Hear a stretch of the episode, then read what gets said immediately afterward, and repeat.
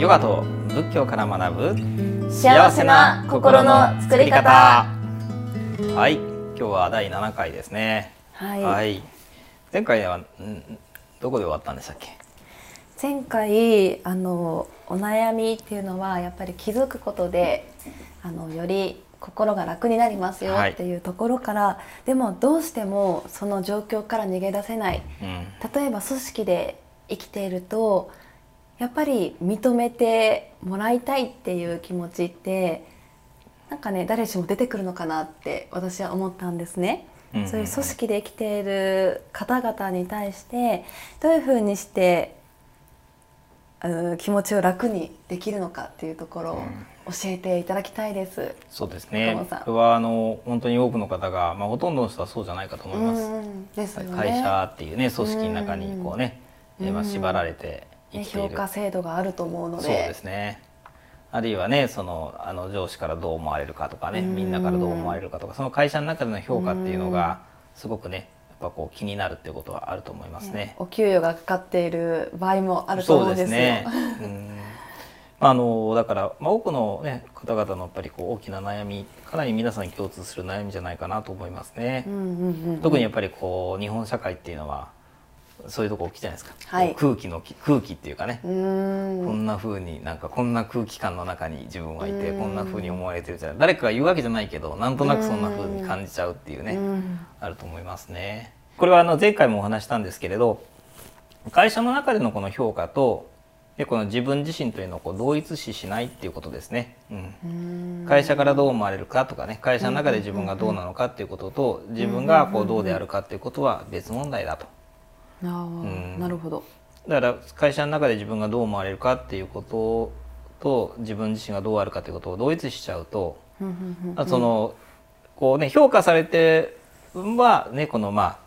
あなんでかすごくなんでかこうねこうなんていうか天狗になってしまったりとかうん。傲慢になったりとかまあ仮に評価されたとしてもいつその評価が変わるかもしれないと思うとすごくやっぱこう不安じゃないですか。うん。でねあまり評価されないと自分はダメなんだっていうふうに思っちゃうので会社の評価と自分はやっぱり同一視しないっていうところですね。会社がどう思ってるかっていうことと自分がどうであるかっていうのは全くこう違う問題ですよね。うん。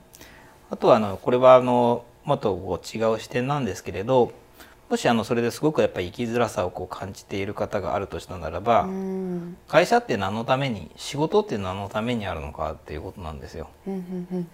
これは仕事って何のためなのかっていうとまあ要は生きていくための手段じゃないですか。はい。うんまあ、生活手段のためにこの仕事があるわけですよね。うんだからそれでもう生きていけないとかそれで苦しい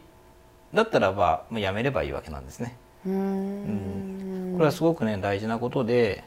あのまあ本当にこう職場ですごいストレス感じて、まあ、鬱になってしまわれたりとか、うん場合によってねその、まあ、過労で亡くなってしまう方もあるんですけれど、なぜそこに至るまでにね辞めるっていう選択肢を取れなかったのかっていうことだと思うんですね。うん。うん。だって仕仕事っていうのは今も言ったようにまあ生きていくための手段なので、まあ、そのその生きるっていうこと自分の命や自分の人生自体がその仕事によってこうねこう壊れてしまうんだったらば、まあ、当然辞めるべきですよね。うん。なので常に私たちにはですねどんなに辛い過酷な職場であっても辞めるという選択肢辞めるという権利これをあの持ってるんだっていうことを改めてこう自覚していただきたいと思うんですね。うん。あのね過労でね自殺してしまったっていう話も以前そういうなんかね問題になったじゃないですか。だけどそこに至るまでにこのいつでもこうやめることができた。だけど本当に苦しい時って、えーそういう選択肢がこう見えなくなっちゃうんですね。うん、それしかないと思うともう耐えるしかないじゃないですか。でもやめることができるっていうことに気づくとうん。あのあいつでもやめれるんだと。うん。じゃあとりあえずしばらく我慢するかと。主体的にそこにこうなんか主体的にそれをこうなんていうかな受け止めれるようになりますから。ここしかないってなるともうわーっといつまで続くんだこの時刻はみたいな。だけどやめることができるんだっていう選択肢が自分にあるっていうことですね。うん、でもう一つはですねそうは言ってもやめたら生きていけないじゃないかというふうにこの逆戻りしてくるわけですけれど、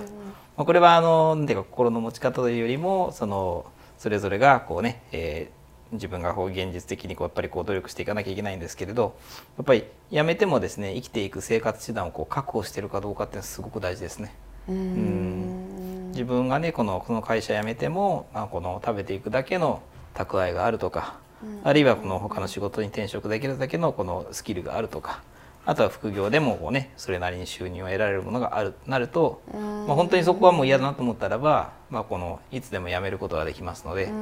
一緒にこうなんていうか安定した気持ちでねその仕事をすることができますね。うん。依存しすぎないっていう。そうですね。そこにやっぱりどっぷり使ってしまうと、そこでの評価にどうしてもねやっぱりこう、うん、振り回されちゃうんですよ、うん、生活のね手段がそこに一極化するとやっぱりこうどうしてもその会社の中での評価っていうのがすごく重要になってきますからね。うん、だからやっぱりこの違う自分の生きる術っていうのを生活の術っていうのを持っておくとすごくやっぱり安定してえーね、生きていけるんじゃないかなと思いますね。なるほど、うん、勉強になりました。いえいえなかなかねそれを実現するのは、まあ、努力が必要だと思いますけれど、アンテナをね、たくさん張りながら生活していると、まあ、依存先も増えそうですね。そうですね。まあ、気持ちの面ではねこの会社の中の評価っていうのは、ね、その会社の中での評価であって別にあなた自身をこう評価してるわけじゃないと。ここの切り分けっていうこととこの苦しくなったらいつでもやめるという選択肢は自分にあるっていうことですね。うんまあ、こういうところがまず大事でとは言っても私たちはねこうなんていうか生きていくためにやっぱりこう生活のこのここに生きていくということをいろんなことにやっぱ依存してますから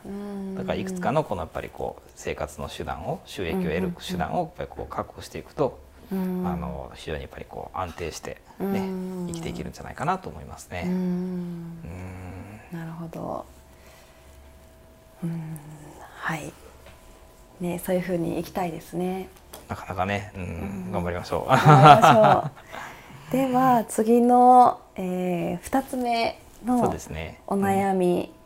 をお聞きしたいんですけれど、はい、一番多いのが人からどう思われるかというお悩みが多いということで次に多いのって何なんでしょうか？そうですねこれはあのやっぱりこうイライラとかその怒りに対してどう対応すればいいかっていうことですね。イライラに対しての対処法ですね。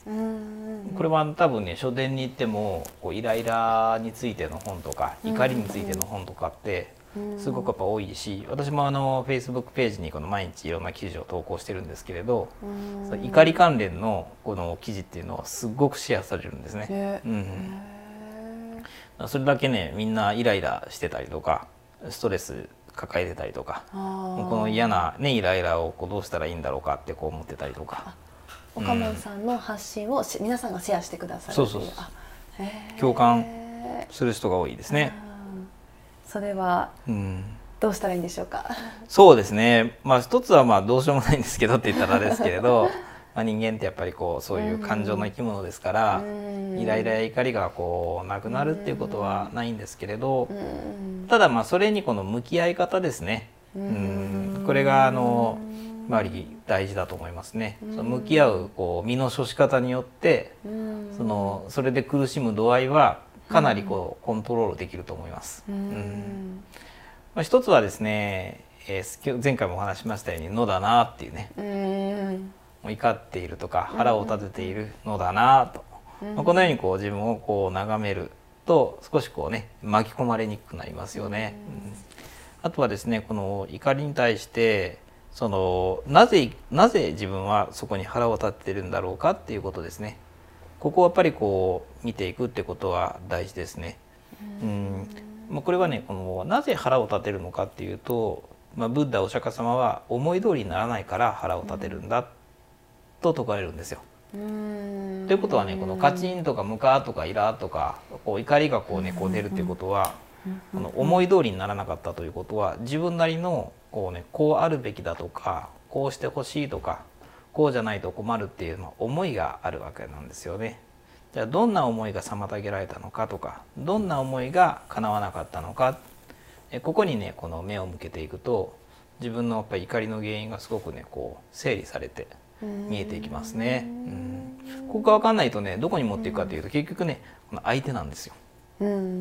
あいつのせいでとこいつのせいでとあいつが悪いこいつが悪いと。うんだからねその人に外にこう目が行くわけじゃないですか、うんであいつのせいだと思うとその人が原因だからどんどんねムカついてくるわけですね、うん、この人のせいだと思うとねやっぱそいつが犯人だからますます腹が立ってくるわけですね、だけどそうじゃなくってその人によって自分の思いが妨げられたからだ。じゃあどんな思いが妨げられたんだろうかって自分の内側にこう目を向けていくとお気持ちがこう整理されて落ち着いていくんですね。っていうようにこのいくつかねこう仏教ではやっぱり怒りに対しての心がけっていうことが教えられてるんですけれど、まあ、ちょっと今日は時間になったんでね、うん。えーこれぐらいにしておきたいと思いまはい、す。続きをまた次回にとはいいうことで、はい、はい、ではあの今日の、えー会終わりたいと思います。あのヨガに私北野エリーの SNS がですがエリオがアンダー神戸でやっています。岡本さんは、はい、えー、Facebook ページ「ブッダの教えを学ぼう」でですね、えー毎日ライブ配信をしていますのでぜひお探しください。はい、ではありがとうございました。